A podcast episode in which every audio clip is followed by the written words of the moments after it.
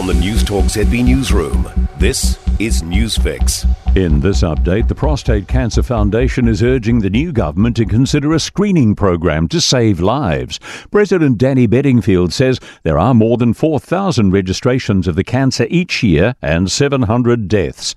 Rather than relying on opportunistic testing, they want a screening program similar to that for bowel cancer. Mr. Bedingfield says it could be trialled in two locations over three years. We've been given some figures around that being unbelievably cheaper than you might imagine, and so we just really want the, the incoming government to look into that and really look at supporting us. Hopes of finding effective ways to treat meth use and addiction among Māori. Auckland University is teaming up with iwi and addiction services for a two-year study and aims for Māori to make up half of the participants. Māori providers will be used for potential guidance to help address overrepresentation in meth-related harm.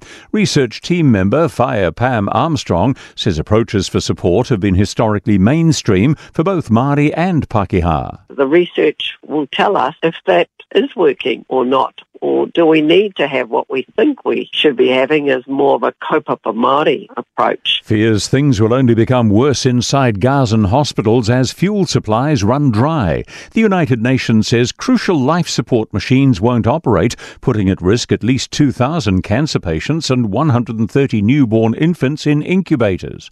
The Palestinian Red Crescent reports tanks are firing only 20 metres away from Al Quds Hospital. Save the Children spokesperson Jackie Southey says the death toll will rise exponentially.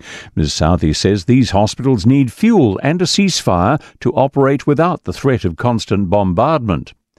Research has uncovered the current list of the most unwanted gifts. The eBay project shows that people consider cleaning products, bathroom scales, and clothes that don't fit to be the most dud gifts. 73% of respondents said it's important to put some thought into gift giving. That's news. In sport, New Zealand's beaten Jamaica 50 16 in their final group game at the Fast Five netball tournament in Christchurch. The Fast Ferns have set up a grand final showdown with Australia from 8 tonight. Player of the match, Tiana Metuarau, told Sky Sport the three point shots have been a highlight. That's kind of the beauty of this game is that we can shoot wherever we want, really. And um, I think it's really nice when you do shoot a long bomb and your team are just so amped and so hyped up. Yeah, I really enjoyed it. Independent commissioners have cleared Henry Nicholls of ball tampering allegations during day three of Canterbury's Plunket Shield cricket game with Auckland at Hagley Oval. Video footage showed the Black Cap scraping the ball on a batting helmet. The commissioners found his actions were unlikely to alter the condition of the ball. That's sport. I'm Joe Gilfillan. For more news, listen to News Talk ZB live on iHeartRadio.